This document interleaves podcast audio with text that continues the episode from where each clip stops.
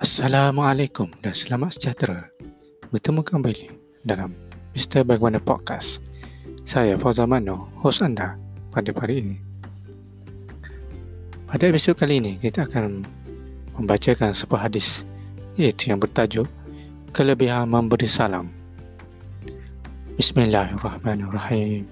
Daripada Abdullah bin Amr bin Alus radhiyallahu anha Sesungguhnya seorang lelaki telah bertanya kepada Rasulullah SAW, manakah amalan yang paling baik di dalam Islam? Lalu baginda menjawab, hendaklah engkau memberi makan dan memberi salam kepada orang yang engkau sudah kenal dan juga engkau yang belum engkau kenal.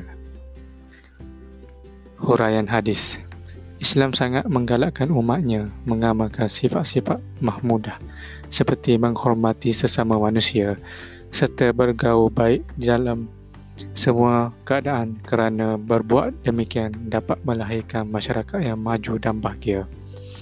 Antara amalan yang sangat dituntut oleh Islam ialah memberi sedekah kepada orang susah dan memberi pertolongan, menjamu orang yang tidak dikenali dan tidak dikenali kerana ia boleh mengeratkan hubungan dan menunjukkan sifat kemurahan.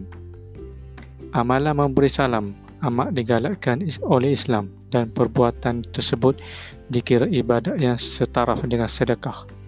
Memberi salam adalah sunat kifayah manakala menjawab salam adalah fardu kifayah bagi kumpulan dan fardu ain bagi individu.